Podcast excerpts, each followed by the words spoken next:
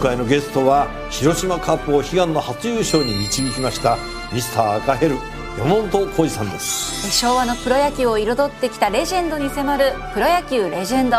火曜夜10時。8月17日木曜日。今日の天気は曇り時々晴れ。日本放送飯田浩二の OK 工事アップ朝6時を過ぎました。おはようございます。日本放送アナウンサーの飯田浩二です。おはようございます。日本放送アナウンサーの新業一華です。日本放送飯田浩二の OK 工事アップ。この後8時まで生放送です。あのいろいろな方面から釘を刺されておりまして今日という日は浮かれるんじゃないぞと。番組始まる前もみんなから言われてたじゃないですか。スタッフみんなから浮かれるなんてマジック29とかなんとかとかね。別にそういう平常心で。いつも通りの放送をやろうじゃないかと。もう最初からいつも通りじゃないんですよもう。もうね。ね、うん、本当にあのーいやこんなに区切って刺されるもんなんだなという、ね、すごかったですね四方八方から。本当。でしかもだよ、はい、これあのまあ今 X って言いますけど、ツイッターのね、こうタイムラインを見てると、まあ、あの昨日はね、また関東圏の球団が軒並み敗れていて、バンテリンドームだ、名古屋ドームだ、中日がサヨナラ勝ちをするし、で神宮球場じゃね、えー、まあ、ヤクルトと d n a っていう、これは関東圏同士の戦いではあるんだけれども、まあ、どっちかっていうとね、その、日本放送のリスナーの方も非常に多い d n a が、えー、ヤクルトに敗れたということもあるんで、まあ、その辺のリスナーさんがね、飯田浮かれんじゃねえぞっていうのを言うのはわかるんですよ。はい、えー、結託悪いな、こいつっつって。それだけじゃなくて、阪神ファンの方々もですね、お前がそういうこと言うと、変なフラグが立つからやめろ。フラグ。確かにね。過去に2度マジックが点灯したにもかかわらずその後 VE したっていうのがあるんで、まあ、これおとなしくしてよねという話なわけですよ。ね、そうじゃなくたってですね、はい、昨日は本当大変なことが、えー、いろいろあって、だ台風が過ぎ去ったからこれでね落ち着くのかと思ったらうん静岡の辺りで本当大雨が降ってですね、はい、新幹線が、えー、長い間止まっていたりだとかね、えー、雨量計がまあ規制値超えると当然ながら止める止めざるを得ないということになるんですけれども、まあ、あそれによってたくさんの方が、うん、あ足止めを食らったと、はい、確かにね私もお品川駅を使って、まあ、あ家に帰るんですけれどももう、あのー、ね、通路という通路、その端っこを座れるぞっていうところにはみんな人が座ってですね、まあ、スーツケースのところに座ったりだとか、あるいは新聞引いてとか、もういつ動くかわかんないけれども、もうここまで来ちゃったからにはここで待つしかないよねっていう方々がもういっぱいいらっしゃって、これ、ああ、影響は長引くだろうなと思ったら、えー、ツイッターのトレンドも、おムーンライトのぞみとかですね。これはまあムーンライトながらっていうね、えー、夜行列車が、まあ、あ今臨時ですけれどもあるんでそれにこうなぞらえてとか夜行新幹線とかね、えー、そういうのが出ていて確かに朝、あの私を送ってくれたタクシーの運転手さんもいや今日昨日の夜は大変でしたよと、東京駅、品川駅、人が溢れてしまっていて、もうあの行けども行けども、その列が途切れないんですと。いうね、えー、話をしていました。まあ、今朝方までね、えー、そのまま列車ホテルでという方もいらっしゃったかもしれませんけれどもね、まあ、後ほどまた取り上げますけれども、本当長時間運休ね、えー、いろんな、えー、形で影響がありました。本当に今年の夏というのは、こう、雨にね、いろいろ影響を受けたよねっていう、はい、もはや記憶薄れてるところもあるかもしれませんが、7月には、あ九州北部や秋田で、えー、大雨の影響があったということで、新庄アナウンサーも秋田に取材に入って、はい、ね、その後あ後輩の熊谷さんも取材に入ってというね、うもうそれ、あの時もね、レポートの中で、いや、これは秋田だけの話じゃないんですっていうふうに、新業アナウンサーが言ってくれたと思うんだけど、本、当、一言じゃないそうなんですよね。いつどこで起きてもおかしくないんですよね。うん、で、日本放送では、この令和5年7月大雨災害の義援金というものを募っております。えー、有楽町日本放送本社正面玄関に募金箱を設置しておりますし、あるいは銀行振込というのもご案内をしております。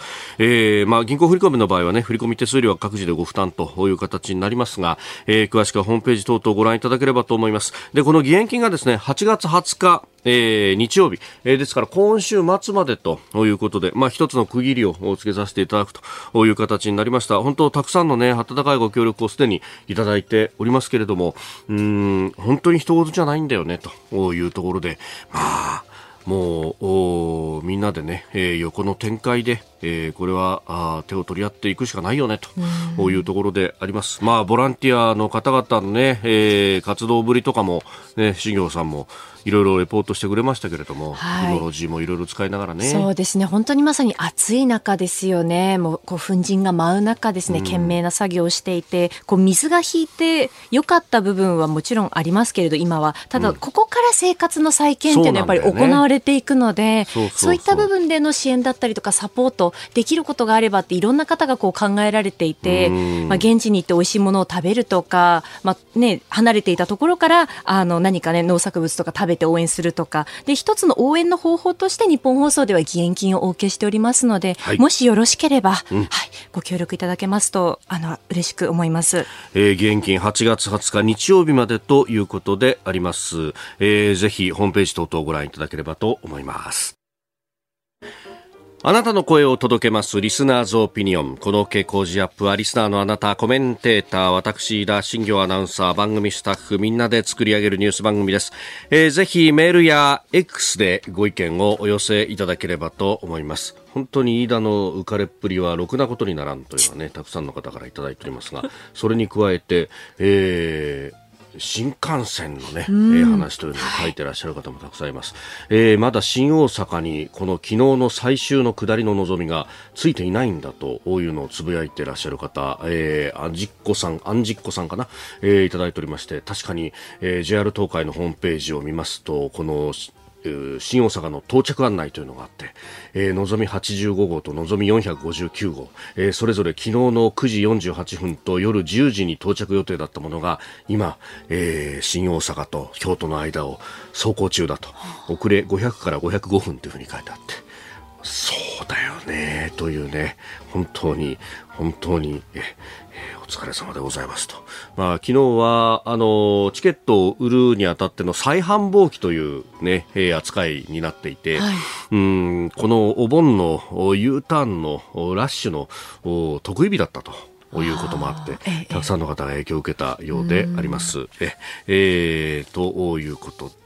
えー、本当いろいろメールやツイッターもいただいております、えー、今朝のコメンテーターは明治大学教授で経済学者飯田康之さん。この後6時半過ぎからご登場。まずは昨日のこの長時間の新幹線運休について、えー、そしてニュース7時またぎはマーケット情報です。アメリカの FOMC 連邦公開市場委員会、えー、7月の議事要旨が出てきました。大半の参加者がインフレ上振れリスクを警戒したということ。そしてガソリンの値段が上がっていると。今日ね各紙、えー書いております。そしておはようニュースネットワークのゾーンは台風情報とさらには岸田総理の訪米日米韓首脳会談へということで、えー、この時間は神戸大学大学院法学研究科教授で、え、認定 NPO 法人インド太平洋問題研究所理事長の箕原俊弘さんとつないでまいります、え、キーワード重要インフラのサイバー対策拡大そしてスクープアップはえ、中国の経済について、えー、原則拡大というようなことが出てきております。そして、えー、ニュースエンタメトレンドアップのゾーン7時50分頃ですがここは、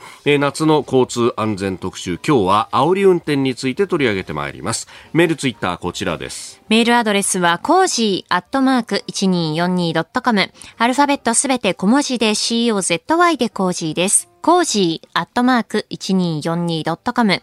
X はハッシュタグコージー1242、ハッシュタグコージー1242です。今週は番組オリジナルマフラータオルを毎日3人の方にプレゼントしています。番組ホームページのプレゼント応募フォームから住所やお名前、電話番号を登録してご応募ください。ここが気になるのコーナーです。スタジオ長官各紙が入ってまいりました。まあ、なんというか、まだお盆中という感じもありまして、特集記事で一面というところもあります。朝日新聞は特集記事。えー、満州についての記事で、傀儡国家闇の資金源、皇后蝕んだ麻薬、満州アヘンでできた理想郷と。えー、いう記事が一面トップであります。えー、そして読売は半導体 UAE の投資促進、えー、政府ファンドと協議へと。ということで、えー、半導体分野での国内の投資を呼び込むためアラブ首長国連邦 UAE の、えー、政府系ファンドと近く実務者協議を始める方向で調整に入ったとあいうことが一面トップであります。うんそれから毎日新聞は対馬も核ごみ調査受け入れ長崎市長最終判断へと。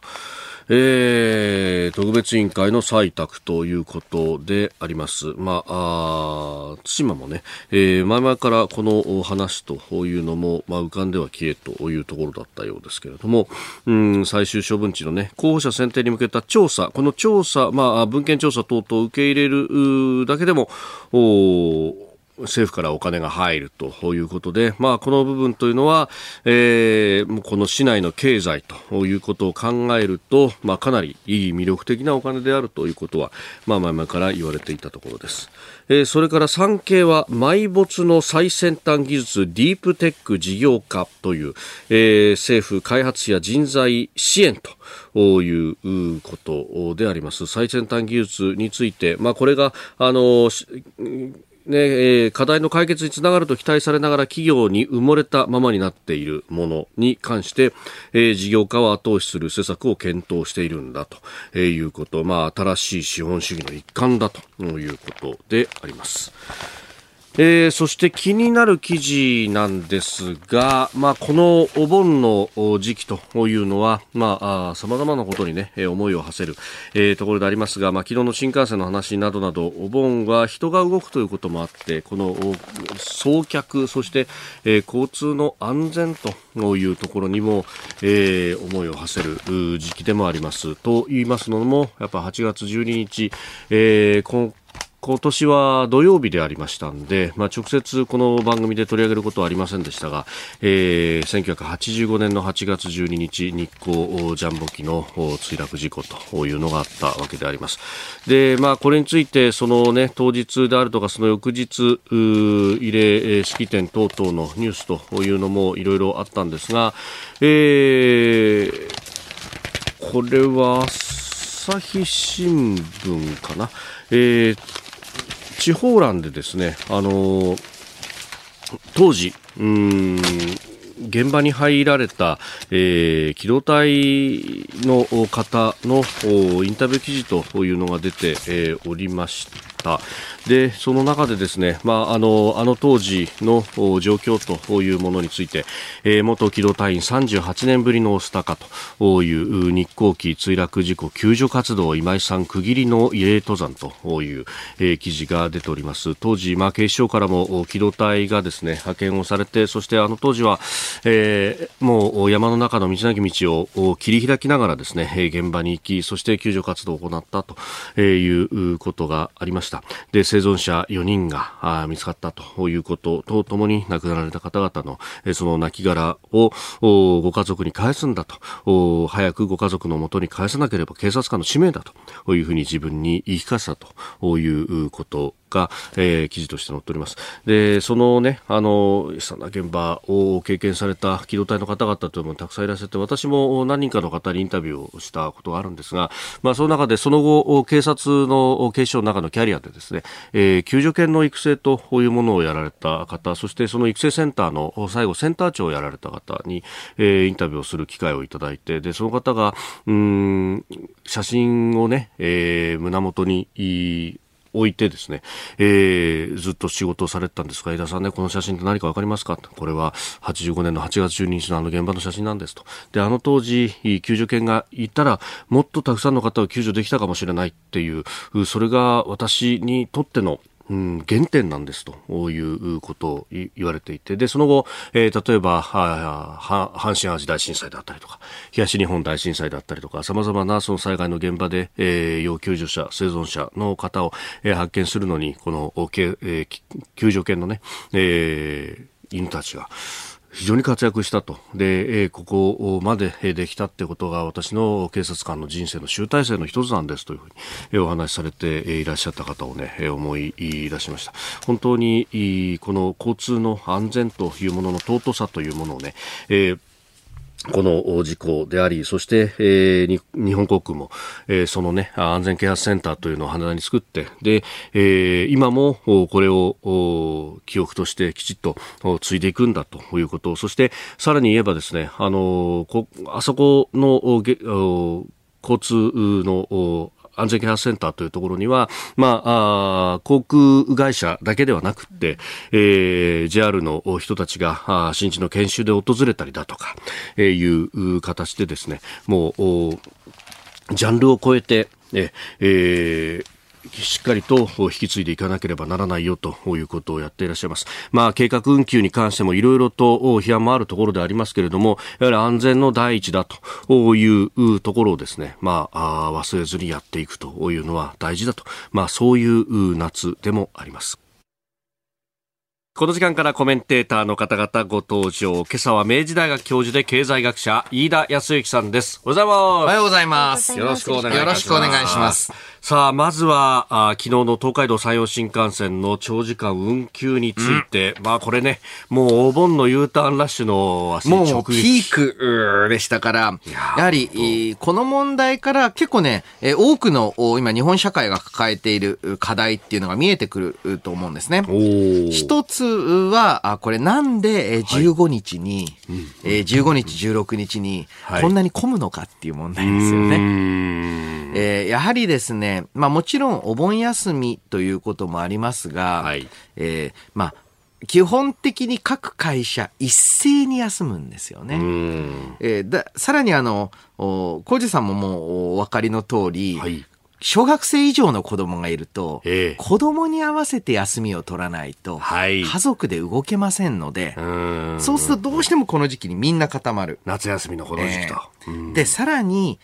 こういった天才の場合、はい、えー、まあね、追加で1日2日会社休むのはしょうがないじゃないかっていう空気、雰囲気を各会社でもっとしっかり作っていかないといけないですよね。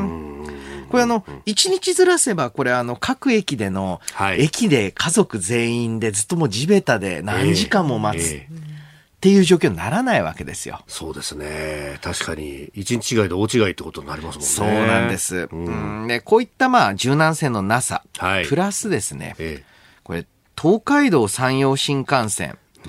これあの、北陸側を回れば、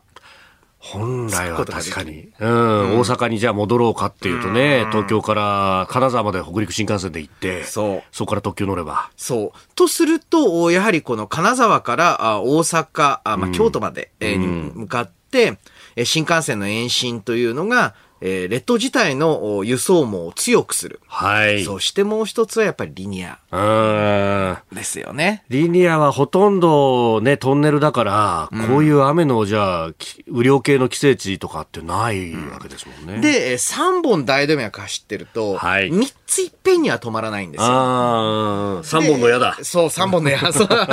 そうですね。っていった交通インフラの複線化っていうのも、はい、まあ、合わせて考えていかないといけないのかなって、そんな課題を思い起こさせる状況でしたよね。うんここでポッドキャスト YouTube でお聞きのあなたにお知らせです。ラジオ局ニッポン放送飯田浩司の OK コージーアップ週末増刊号を毎週土曜日の午後に配信しています。1週間のニュースの振り返りニュースの予定やコメンテーターのラインナップを紹介しています。後半は Cozy up コメンテーターがゲストと対談するコーナー。今月はジャーナリストの峯村健司さんと評論家の江崎道朗さんに登場いただき安全保障やインテリジェンスについて掘り下げてお送りします。週末もぜひチェックしてください。あなたと一緒にニュースを考える飯田浩二の OK 工事アップ。コメンテーターの方々と7時をまたいでニュースを掘り下げてまいります。えー、今朝は明治大学教授で経済学者飯田康之さんです。引き続きよろしくお願いします。よろしくお願いします。さあ、まずは、株と為替の値動きをお伝えしておきます。現地16日のニューヨーク株式市場、ダウ平均株価は、前の日と比べて180ドル65セント安い、3万4765ドル74セントで取引を終えました。ハイテク銘柄中心ナスダック総合指数は156.42ポイント下がって1万3474.63でした。一方、円相場1ドル146円20銭付近で取引されております。さあ、ではこのダウの下げの要因ともなりました、こちらのニュースから取り上げます。アメリカ FOMC7 月の議事要旨、大半の参加者がインフレ上振れリスクを警戒。アメリカの中央銀行にあたります FRB 連邦準備制度理事会は16日先月末7月の25から26日に開いた FOMC 連邦公開市場委員会の議事要旨を公開しました。この会合で決めた利上げに一部で反対意見があった反面大半の参加者が追加の金融引き締めが必要となるリスクを引き続き警戒していることも明らかになりました。まあ、この辺からまた利上げあるのかみたいなところで株が下がったというふうに言われます。うん、そうですね。えー、物価の上昇、一時期比べるとだいぶ落ち着いてはきているんですけれども、はい、その一方で、アメリカ経済、ここまで急速な利上げをしたにしては、うん、意外と好調なんですよね。で、えー、雇用市場、労働市場の状況も良いということで、はい、えー、今度はあの資源価格初のインフレではなくて、ホームメイドインフレ。給料が上がる、商品の価格が上がる、それを取り戻すために給料が上がるので商品の価格が上がる。というふうになると、やはりインフレの上振れのリスクというのがあると。はい、と言っていた状況に、どうもですね、はい、7月の頭から、これはあの、明確な要因があるというよりは、相場、また、プラスそれに後追いをかけるような、うん、えー、まあ、オペックといいますか、中東産油国の、はい、えー、生産調整。ええ。ちょっと、ね、あんまり値下がりしすぎると困るっていうんで、ちょっと生産を落とすと。うこういった動きが相まって、原油価格がちょっとまた、少し上がり、上がりつつある。と。といったところから、うん、ね、そろそろこの利上げペースが落ちてはきているし、はい、年内打ち止めというふうに言われたんですけれども、そうならないかもよと。で、そういった声が漏れ聞こえるようになってきたと。あまあ、パウエル議長もね、この FOMC の後の会見で、まあ、とにかく数字を見ていくんだと。うん、だから、あの、この後、もう打ち止めでしょ？みたいなことを記者に聞かれて、はい、現地は高かったですよね。いや、そうなんですね。で、えー、これはまあ、日本がまさに経験したことなんですけれども、はい、フォワードガイダンスという言い方があります。はい、金融政策って、今金利がいくらかよりも、今後金利がいくらになっていくのか、あの方が相場に大きく影響します。で、これを利用して、こっからずっと金利が低いんだから、あの、株価を刺激すると。いう手法を使うこともある反面、こういった、あの、局面で将来の金融政策についてコミットはい、言っちゃうと、ええ、それがものすごい力を持って相場を動かしてしまうんですね。ある意味、当局からすると、それに縛られちゃうってことなんですか？その通りだと思います。うん、で、えー、まあ、パウエル議長、現在の状況だと、はい、断固として利上げを続けてインフレを抑えるってほどのインフレじゃないんですよ。ああ、ちょっと落ち着いてきてるしね、と。うん、で、えー、一方で、えー、じゃあ、手こ入れ、景気と手こ入れが必要だというほどの景気の悪さでもないんですよ。なので、えー、ちょうど中層で、えー、推移しているので、はい、あまり先行きについてコミットしたくないという状態だと思いますね。まだどっちに転ぶかが分かんないよねってそう。だからこそ、インフレの上振れリスクを警戒するということになる。まあ実際ですね、アメリカ前年比で、えー、まあ6、7%のインフレ続いていますので、はい、まだあの、日本と違って、デフレを心配するという局面でないことは確か。そしたら、デフレリスクが、まあまあ、まだまだ遠いと。はい。一方で、インフレになるリスクはないわけじゃないっていうと、うどうしてもインフレ警戒モードでの発信になりますね。うん。まあね、えー、アメリカはそうやってある意味でもホームメイドで自分たちの中でこう起こってくるっていうのは、うん、まあ経済状況からすると健全だっていうことになるんですか？そうですね。えー、これ、えー、日銀なども注目し始めていますけれども、はい。どのぐらい 企業が値上げ、えに迎えるのか、はい、で、日本経済にとって数少ない明るい話題としては、企業が値上げを避けすぎていた、今までと。だけれども、昨年来ですね、まあ、必要な場合は値上げ、まあ、するしかないだろうと、正直。はい。っていう性格が明確になっていると、日本でもホームメイドインフレに向かっていくことができるんじゃないかと。ああ、その辺、あの、今週、ね、うん、4、月期の GDP の速報値が出てきましたけれども、この数字っていうのはそっちに向かってると見られますか？いやいや、このね、えー、実質6.0%増は、何も成長してないんです、実は。何も成長してない。えー、GDP っていうのは、消費、人々があお金を使う、はいえー、投資、企業が使う、政府支出、うん、えー、政府が使う、輸出、うん、から輸入を引いて求めます。はい。で、えー、今回の場合、えー、消費は減ってます。うん投資は横ばいです。政府支出も微増なんですけど、ほぼ横ばいと言っていいです。はい。何が変わったかっていうと、この輸入が減ったので、うんうんうん、なんとなくプラスっぽい感じになっちゃった。ああ、これね、まだ輸出が伸びてりゃおおおってなるわけですけど、うん、輸入が減ったっていうのは。そうなんです。う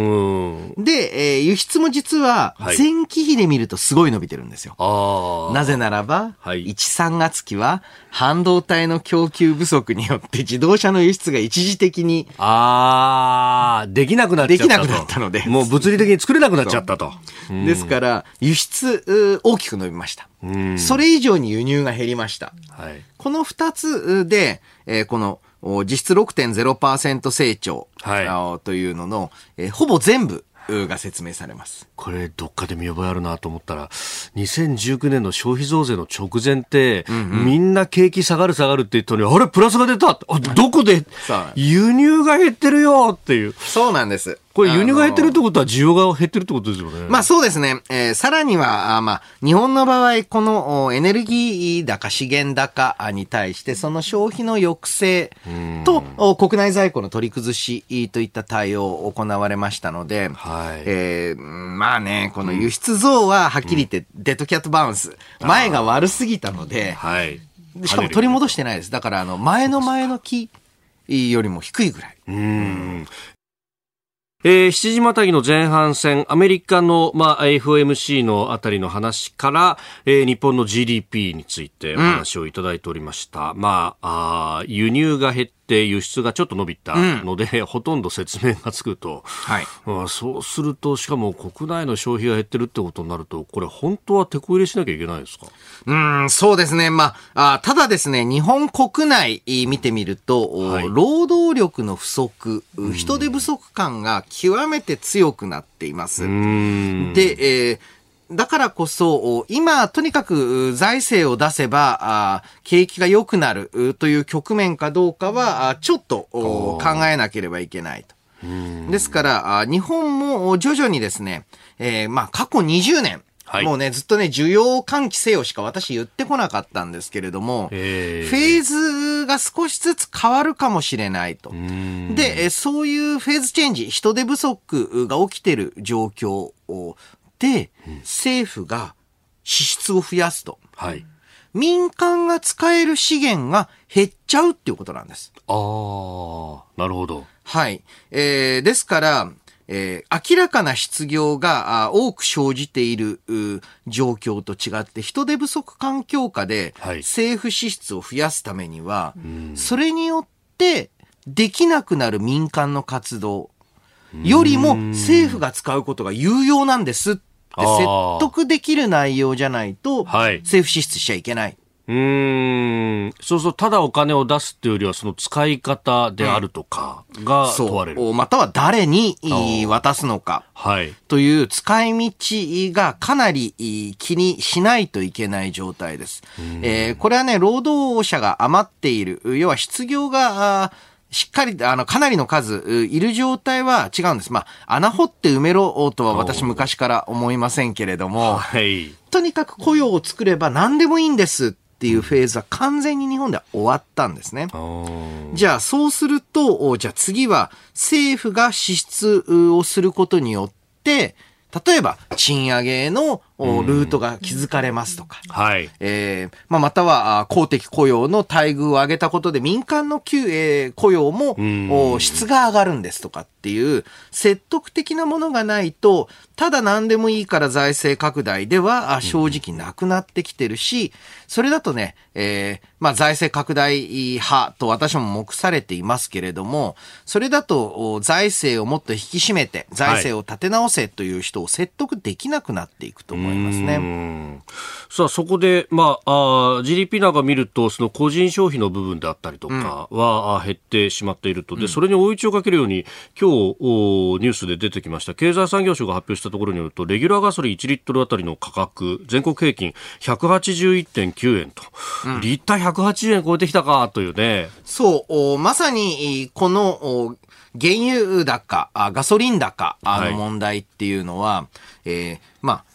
都心部うん以外の日本のすべての消費に大きく効くんですね。うん。で、リッターあたり、レギュラー120円と180円だと、はい。まあ、要は1.5倍になってるわけですよ。ええで、えーその分、国内の産業への支出をとどめるし、はいそしてこういうふうに、まあ、えーガソリンはあ必需品です。うんうんその必需品の価格がこうもばっかばっか動くっていうふうになると、はい。お都心部以外、居住在住の方、車必須の生活の方は、それに備えてう、ん。うん貯めなきゃな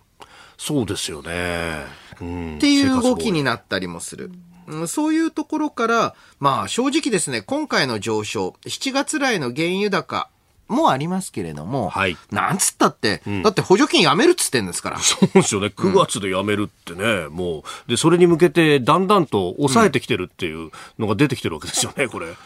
これ、なんで急ぐ必要あるんですかねと。で、えーまさに、ここにお金を使うということは、はい政府がね、正直ね、これが役に立ちます。この産業が成長しますって、決め打ちでちゃんと探して、ちゃんとした産業に投資する。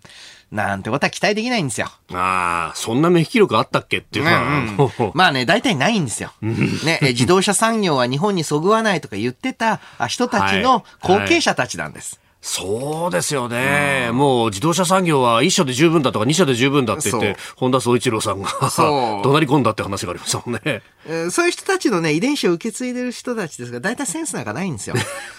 に、だったらば、んあーこうやってガソリンはいという必需品のお支出を抑えることで、民間にうん。有効なあー使い道を探してもらおうと。はい。だからこそむしろお財政の拡大はあだんだんと政府の支出から減税の方にまたは給付金の方に移ってきたのかなとも感じます。これ本当はね、なんか暫定税率の話とか最初議論してたわけですもんね。玉木さん頑張れよ、もうちょっとね。おお、国民民主党。ええ セゾンプラチナビジネスアメックスカードが選ばれている理由仕入れ費用税金の支払いを一元管理して業務を効率化支払い猶予が最長56日でキャッシュフローにゆとりもできます個人事業主フリーランスの皆さんビジネスにこれ一枚セゾンプラチナビジネスアメックスカードおはようニュースネットワーク。東京有楽町日本放送をキーステーションに全国のラジオ局21局を結んでお届けいたします。時刻は7時11分を過ぎました。おはようございます。日本放送アナウンサーの飯田浩二です。今朝のコメンテーターは明治大学教授で経済学者の飯田康之さんです。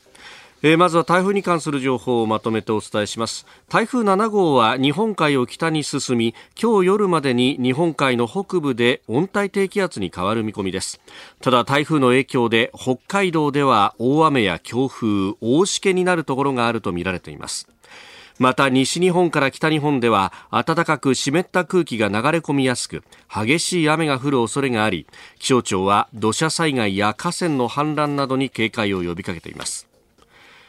気象庁によりますと台風7号は今日午前7時現在北海道小樽市の西の海上を1時間におよそ30キロの速さで北北東へ進んでいます。中心気圧は990ヘクトパスカル。中心付近の最大風速は20メートルです。昨日も台風に向かって湿った空気が流れ込み東海や中国地方で大雨となりました。このうち岐阜市や岡山県の美作市付近などでは1時間におよそ100ミリの猛烈な雨が降ったとみられ気象庁は記録的短時間大雨情報を出しました。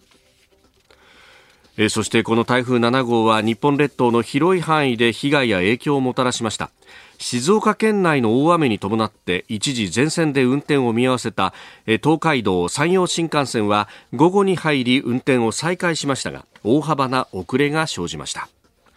JR 東海によりますと東海道新幹線は少なくとも上下185本が運休したほか240本が最大9時間半以上遅れおよそ30万5000人に影響しました。で今日の運転なんですが、えー、東海道新幹線列車の準備が遅れているため始発からあ10分から40分程度の遅れが出ているということであります。またこの台風そして大雨。大雨特別警報が一時発表され橋が崩落するなどした鳥取県では最大で1800人を超える住民らの孤立状態が一部地域で続きました。総務省消防庁のまとめによりますと9つの府県で合わせて64人が重軽傷を負ったということです。えー、気象に関する情報をまとめてお伝えいたしました。まあ、お盆の、ね、U ターンラッシュということと重なって、様々な影響が出たということですね。はい。えー、では、この時間取り上げるニュースはこちらです。岸田総理がアメリカ訪問、日米韓首脳会談へ。岸田総理大臣は今日17日から19日までの日程でアメリカを訪問します。アメリカのバイデン大統領と韓国のユン・ソンニョル大統領との3カ国会談今年5月以来となりますさあ、こちらのニュースについて、この時間は神戸大学大学院法学研究科教授で、認定 NPO 法人インド太平洋問題研究所理事長の箕原俊弘さんと電話をつないでお話を伺ってまいります。箕原さんおはようございます。おはようございます。よろしくお願いします。さあ、日米韓首脳会談、これ、キャンプ・デービッドというところで行われると、うん、まああ、今までとは違うぞということもいろいろ報じられておりますが、皆さん、どうご覧になってますか？いや、あのー、そもそもあれですよね、日米韓の、はい、えー、三者会合を定例化しようって決めてから今回が第1回ですので、まあ、そうした意味において、あのー、ようやくですね、はい、3カ国の足並みが揃ったと。いう意味で、えーまあ、私自身、非常に注目している会議ですね。今回のこの会議、まあ、メッセージの出し方等々、やっぱりこ北朝鮮だけじゃなくて、中国も念頭に置くものですか？あの当然、これは中国が、私はですね、はい、あの北朝鮮と並んで、うん、えー、主要議題に上ると。あと、その延長線上で、まあ、ロシアの話は当然出てくるんではないのかなと。で今あの、今回、日米韓の3カ国なんですが、はい、他方で、えー、中国、ロシア、北朝鮮というのもですね、えええー、利害関係を調整していって、だいぶお互い接近してますので、はい、でとりわけ今、ロシアに対して、まあ、北朝鮮が、え武器、弾薬等を提供していると言われてますので、まあ、こういった部分ですね、あとまあ北朝鮮は以前にも増して、えー、ミサイルを発射してますから、はい。まあ、このあたりですね、日米間の、まあ、意思疎通、情報共有、えー、連携を強化していこうという話じゃないのかなと思います。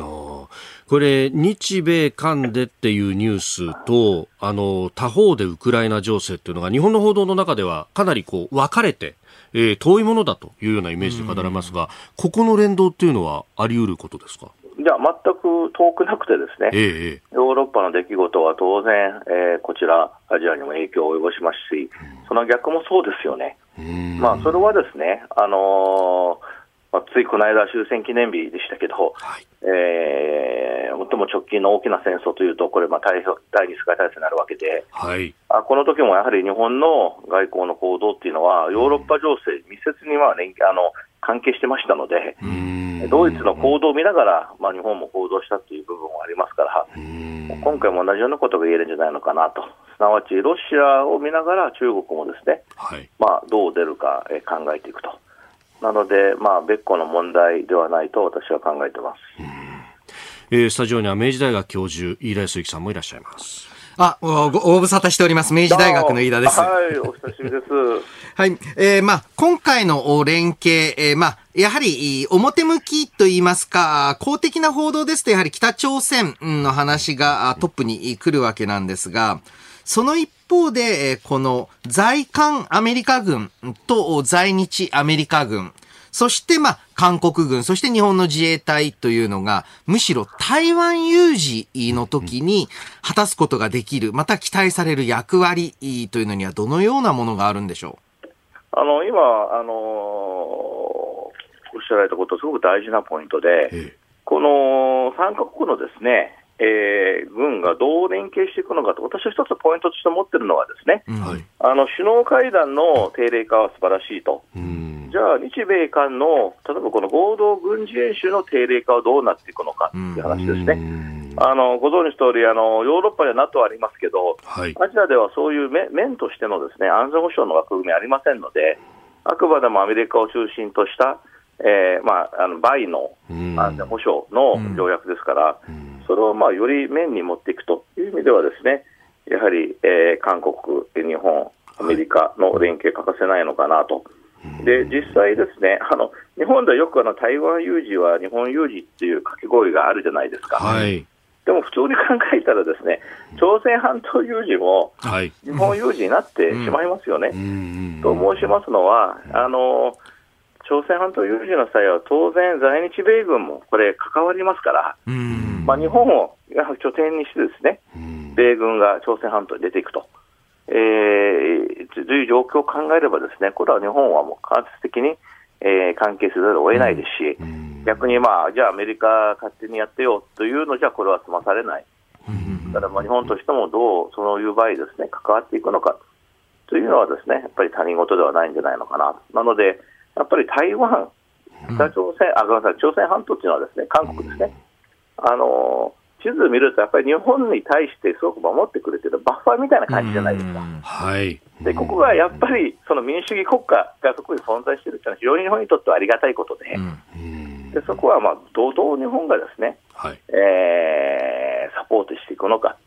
ということじゃないかと思います。で、そう申します理由はですね、あの今、クワッド、クワッドと言われてますが、はい。はいまあ、インドとオーストラリアと。ええええ。で、最近イギリリスとの関係も日本は非常に安全保障で接近してますよね。うん。で、これ自体は歓迎すべきことなんですが、はい。やはり地図見ますと、オーストラリア、インド、やっぱり距離も遠いですし、うん。実際の持ってるその、まあ、軍事力、ケーパビリティ言いますと、やっぱりそこはなかなかですね大国とは言えないと。うん。であの近くのですね韓国とか見るとですね、私、この間、韓国軍を視察しまして、なかなかですね、ええええ。あのやっぱりえータフですね、うんあの向こうはあの今年7月、朝鮮半島、あの朝鮮戦争の停戦70周年でしたけど、はい。あの停戦でしかないので、うん。はい、もう常にあのいろいろとこあの国境沿いでありますから、あのもうもう戦えるえ軍隊を持っていると、はい。でまあ、それなりのですね、えー軍事力を持っている国ですから、その国の大統領が、まあ、本当にリアリズムを持った大統領に変わったということはですね、まあ、日本にとってチャンスじゃないのかなと、あの前ムン政権ならなかなかこれは考えられませんので。はい。このモメンタムをですね、ん。日本は、えー、千載一遇の好機会として捉えるべきじゃないのかなと思います。やはり、例えばまあ、朝鮮有事であったり、台湾有事というのに対して、日本はあの終戦の日のおはい。アンケートを、これまあ、えー公共放送のアンケートでもはい何か巻き込まれるんみたいなイメージで捉えていますが、あーまあ唇滅べば挟むしという話で、日本の安全保障自体も実はその前線としての韓国、台湾が担っている部分が大きいということですよね。はい、おっしゃる通り、私はもう運命共同体だと思ってますね。なるほど。皆さん、朝日からどうもありがとうございましたまたいろいろ教えていただければと思いますので、はい、よろしくお願いします。どうも、失礼します。どうも。えー神戸大学大学院法学研究科教授、インド太平洋問題研究所理事長、箕原俊郎さんとつなぎました。さあ、ここで番組からのお知らせですはい。飯田浩二の OK 工事アップ、再来週8月28日月曜日からの1週間は特別企画です。Cozy up 激論ダブルコメンテーターウィーク毎日6時台から2人のコメンテーターが生登場。政治経済から外交安全保障までニュースを徹底解説。生で激論を繰り広げます。初日8月28日月曜日のコメンテーターは、評論家宮崎哲也と政治ジャーナリスト青山和弘。元日テレ政治部次長兼解説委員政治を知り尽くす政治ジャーナリスト青山和弘さんが Cozy up 初登場です。8月29日火曜日のコメンテーターは、数量政策学者高橋洋一とジャーナリスト須田慎一郎。続いて8月30日水曜日のコメンテーターは、弁護士野村修也と政策アナリスト石川和夫。8月31日木曜日のコメンテーターは、ジャーナリスト峰村健二と軍事評論家小泉悠そして最終日9月1日金曜日のコメンテーターは、経済学者飯田康之とエコノミスト片岡剛志飯田さよろしくお願いします。んいやー鳥を飾るというところで、はいこの強力な二人いやいやいや、もう光栄です。いやいや、もう日本の経済、これからどうなるのか、何が岸田政権には足らないのか。ね。まあ何が足りてるのかわかんないですけど。むしろそっちを探すのが大変だと。えーえーぜひですね、この徹底議論、お聞きいただきたいと思います。そして6時40分からの黒木ひとみさんの朝ナビ。オールナイトニッポンミュージック展でもおなじみ歌手の森高千里さんが毎日登場です。さらに千葉県の美味しい野菜詰め合わせも毎日当たります。工事アップを聞いて千葉の美味しいものを当ててください。飯田浩二の OK 工事アップ激論ダブルコメンテーターウィーク。再来週8月28日月曜日朝6時から、ぜひお聞きください。続いて教えてニュースキーワードです重要インフラのサイバー対策の拡大政府与党は重要インフラへのサイバー攻撃を防ぐための事前審査制度の対象業種について新たに公安と医療を検討候補とする見通しです。物流や命に関わる影響が相次ぐ状況を踏まえ防御体制の拡大と強化を探る考えで年内にも方向性を示すとのことです。えー、まあ、あ公安に関してはね、名古屋港がサイバー攻撃でダウンしたりとかありましたもんね。まあ、あの、昨年成立した、あ経済安全保障推進法ですね。はいえーこちらですと、電気、鉄道といったあインフラ指定されてきたんですが、その対象が拡大されたはいというニュースなわけです。その一方でですね、えーこの、おまあ、重要インフラ、どういう対応をしているか、あはい。というと、外国製の部品とか、外国製の、おまあ、えーコンピューターシステムとかを導入したときに、セキュリティのチェックが甘い、または最初からあ何らかの悪意を持った侵入経路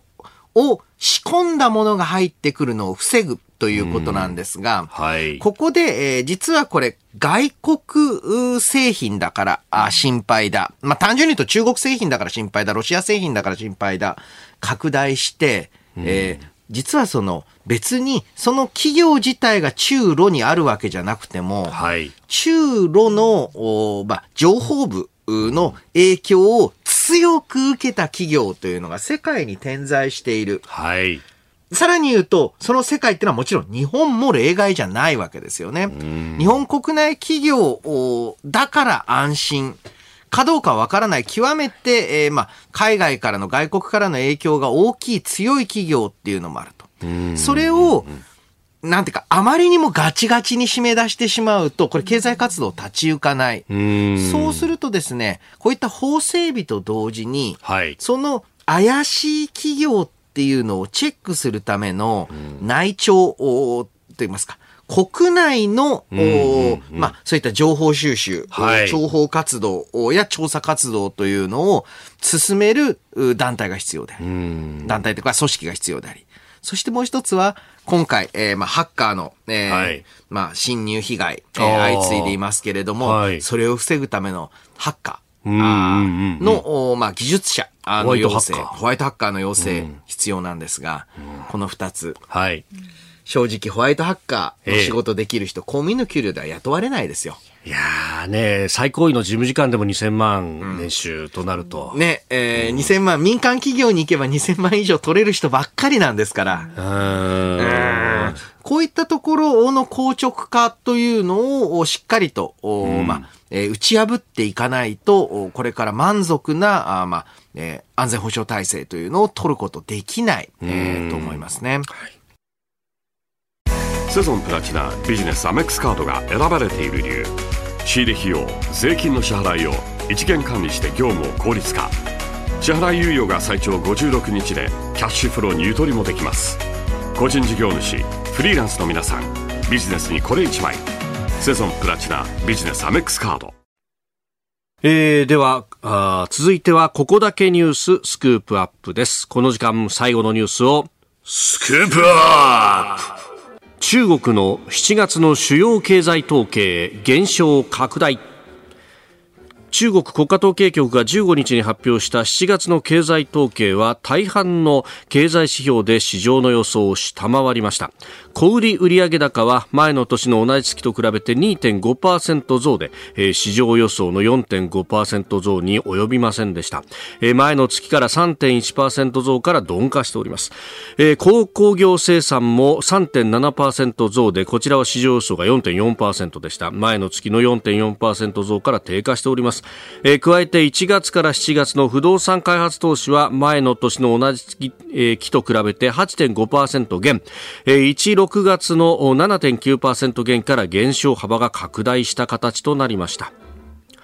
で若い人の失業率も公表停止とかね、もういろんなことやってます。で、まあ、あマーケット関係者、中国の統計については、こういった国家統計局う発表の、えいわゆる指標数字よりもですね、はい。価格のデータあであったり、海外との取引データに注目する傾向があります。なぜならば、うーん、正直にどのぐらい正直に報告されているのか、はい。国家統計局データはわからない。一方で、価格、値段のデータはですね、ええ。それはまあ、値段が表に貼ってあると言いますか、表に公表されているので、え注目しているんですけれども、はい。のやはりですね、住宅価格を中心に、えー不況に近い状況になっているようだというふうに、まあ少し前から言われていました。で、えーそれを国家統計局がはっきりと、まあこのように発表するということは、はいえーこれ中国当局が経済のテこ入れについて、えー何らかの新しいアクションを起こすんじゃないかというふうに、えーまあ語られる中国ウォッチャーの方増えてきています。何か大きい、えー政策変更をやるために、はいこんなに大変な状況なんですと。だからあー新しい政策が必要ですと。はい。で、というのもですね、えー中国をこれまで成長させてきた海外からの直接投資、えー例えば、まあ一番わかりやすいのは日本の会社が中国に工場を作る、はいえー急激に減少しています。じゃあ、代わりに、中国国内の企業が中国国内で投資をすればいいんではないか。うんうんうんこれもお停滞しています。その一つの理由は、今中国は急ぎ海外に投資してるからです。なぜか国際的なサプライチェーンの組み替えによって、はいアメリカ、日本は東南アジアを中心に、またはアフリカ、南米を使ってサプライチェーン構築したいわけですよね。それを先に抑えるっていう国家的なテーマがあるからです。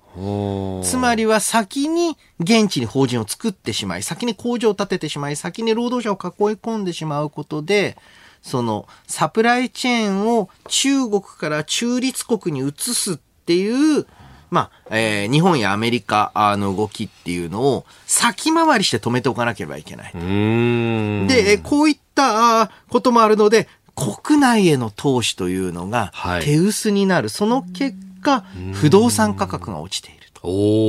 ーで、これね、日本人はものすごく痛感するところだと思うんですが、はい不動産価格が下がるのは、まずいんです。まずい。すごい被害といいますか、経済へのはい下押し圧力が長期化するんですよ。ああ、まあ日本のバブル崩壊の後っていうのがまさにそれだったわけですもんね。そう、なんといってもですね、まあ、大金持ちだといろんな資産手段ありますけれども、はい小金持ちにとってメインの資産って、土地住宅系に、まあ、どうしてもなるんですよ。うん。で、それがやられると、小金持ちという、うーまあ、ね、一人一人は大したことなくても、一国でまとめると一番でかい消費主体が、えー、しょの消費が、需要が停滞してしまうと。なので、中国はかなり、はい強力な経済の手こ入れ、えーを、まあ、考えるんじゃないかなとは思いますね。これね、それこそ不動産価格の下支えとかってことになると、また大規模な開発投資みたいなところに行って、これでも住まないマンションがいっぱいできる鬼ね、机上と呼ばれるようなものが問そう題化なんですよしてましたよねね。。うん、ですから、あーかなり中国関係、えーまあ、経済についての先行きは、あー厳しいというふうに見るう人が増えている。で、うん、そういった中で中国はどうやってアメリカに対抗するサプライチェーンを国内で作るのか、それとも国外で作るのか。でも、この国内投資の減少傾向を見ると、おちょっとですね、えー開発経済学の随分、えーはい。まあ、昔の話になってしまいますが、国内貯蓄の国内投資っていう、はい。えー方向性、えーも中国は考える状況なのかなと思いますね。ああ、まあ本来であれば内需を振興して、ん。えーそこで回していくと。まあ、あのー経済の成熟化なんて言われますけれども、一方で、この消費主体は増えていかないですよね。そうですね。えー中国の場合、日本の何倍速で、えー少子高齢化が進んでいく。はい。ただ、あーこの状況だからこそ、おまあ、時間をかければ中国の経済力はあー前言、えー頭打ちになりむしろ下がっていくんだという方もいるんですが、ここでえーやはり中国を舐めちゃいけないとお私は思ってる。はい。というのもですね、中国の場合は社会保障体制を当局の意思で変えることが、まあ、比較的容易なんです。まあ、単純に言うと、はい高齢者が多くなった時に、高齢者の福祉水準を、まあ、鶴の一声で下げることができるんですよね。これは民主主義国では、はい。まあ、不可能に近い。まあ、一人一票で。そうかつ、人数が多いとなったらうん、うん。まさに日本が今考えていることだ。うんで、まあ私は日本社会保障費の抑制、え必要な局面になりつつあると思ってるんですけれども、うんまあ難しいですよね。うん。一方で中国はそれができるので、はいえーいわゆる少子高齢化のダメージは民主主義国によりは軽微である可能性というのも十分あると思います。うーんでね、こう生産年齢人口が下がっていくということになると、これはある意味自動化であったりとかの投資のインセンティブにもなるし。そう。おで、そうやって国内投資を増やしていく。さらに、あまりにも厳密に、はい中国とのデカップリングをやってしまうと、日本、アメリカ製品が入ってこないから、中国国内での国産技術というのが高まるうということがある。で、実は日本は正しく、う中国への半導体製造装置輸出を規制するのを、えーとどまってるんですよ。アメリカはもう輸出装置、ほぼ完全規制ですけれども、日本は、えーまあ、最先端品以外はいいんじゃないかと。これはね、日本の方が正しい判断だと思ってる。完全に止めてしまったら、中国はもう国内で作るしかないんですから。えで、えーこの輸入代替えー型の経済成長っていうんですけれども、海外からの商品が突然パタッと止まると、はい。しょうがないので国でつ、その国内で作るようになり、作ってるうちに上手になってったり、作ってるうちに、えー技術水準が上がっていくんですよ。そうしないためにも、まあ、えーいわゆる米ソ対立の時のような、えー、切り離し方ではなくて、はいどうやって、まあまあ、経済取引もしつつ、安全保障に関わるところは上手に切り離していくっていう、ね、非常にね、線引きの難しい、まあ、えー経済ネットワークの構築っていうのが必要になっていくと思いますね。あーまあリ、リスキングなんていうのがね、えー G7 でも言われましたけど、それをどう実践していくかですか。はい。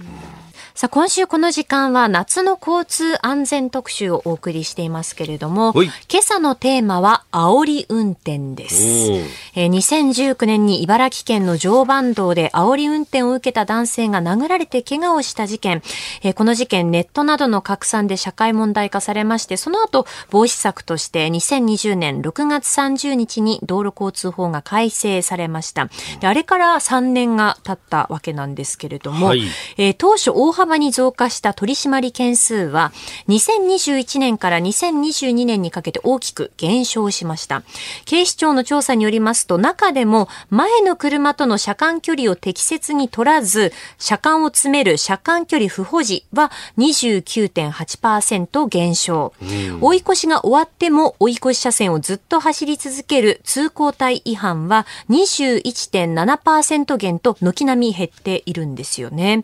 で、また最最近は免許更新の時の講習で悪質、危険な運転の危険性などについてこう徹底した説明が行われるようになったりですとか、あと運転適正診断で煽り運転の加害者になる可能性がある運転者については、運転意識の自覚や安全指導などを行うようになったことも、煽り運転の取り締まり件数の減少にもしかしたらつながっているのかもしれません。なるほど。ええただですね、減ったとは言っても、その煽り運転に遭遇する可能性全くゼロというわけではやっぱりないんですよね。で、あの、気にしなくてはいけないポイントを大きく分けて2つなのではないかなと思うんですけれども、1つは、煽り運転を受けた時にどのように対処するべきか。はいはい。えー警視庁では危険な運転をされてもやり返さない。人が多い場所に避難する。えー車外に出ることなくドアをロックして警察官の到着を待つなどを対処法として推奨しています。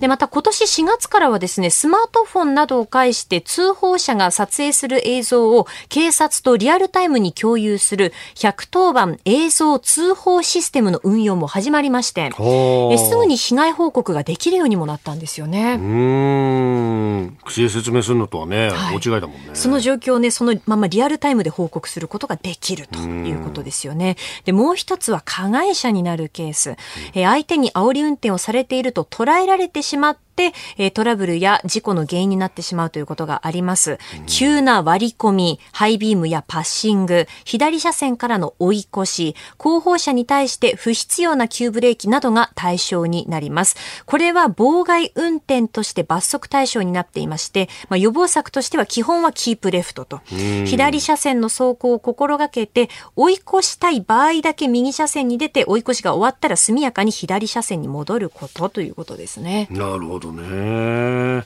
まあ、そうだよね。これ、結構頭真っ白になっちゃって、ね、それで事故起こしたりなんかしたらもうね、そんな、うん、なんというか、うん、つまんないことないからね。そうですね。落ち着いてまず対処する、そうだねということですね。うんはい。えー以上、夏の交通安全特集、今朝は、煽り運転厳罰化から3年について取り上げました。あなたと一緒に作る朝のニュース番組、飯田浩二の OK コージーアップ。日本放送の放送エリア外でお聞きのあなた、そして海外でお聞きのあなた、今朝もポッドキャスト YouTube でご愛聴いただきまして、ありがとうございました。飯田浩二の OK コージーアップ東京有楽町日本放送で月曜日から金曜日朝6時から8時まで生放送でお送りしています番組ホームページでは登場いただくコメンテーターのラインナップや放送内容の原稿化された記事など情報盛りだくさんです。また公式ツイッターでは平日は毎日最新情報を配信中。ぜひチェックしてみてください。そしてもう一つ飯田浩二アナウンサーが「夕刊富士」で毎週火曜日に連載中。飯田浩二の「そこまで言うか」こちらもぜひご覧になってください。忙しい朝そして移動中ニュースを少し深く知りたい時。ぜひ AM、FM、ラジコはもちろん日本放送のポッドキャスト YouTube でお楽しみください。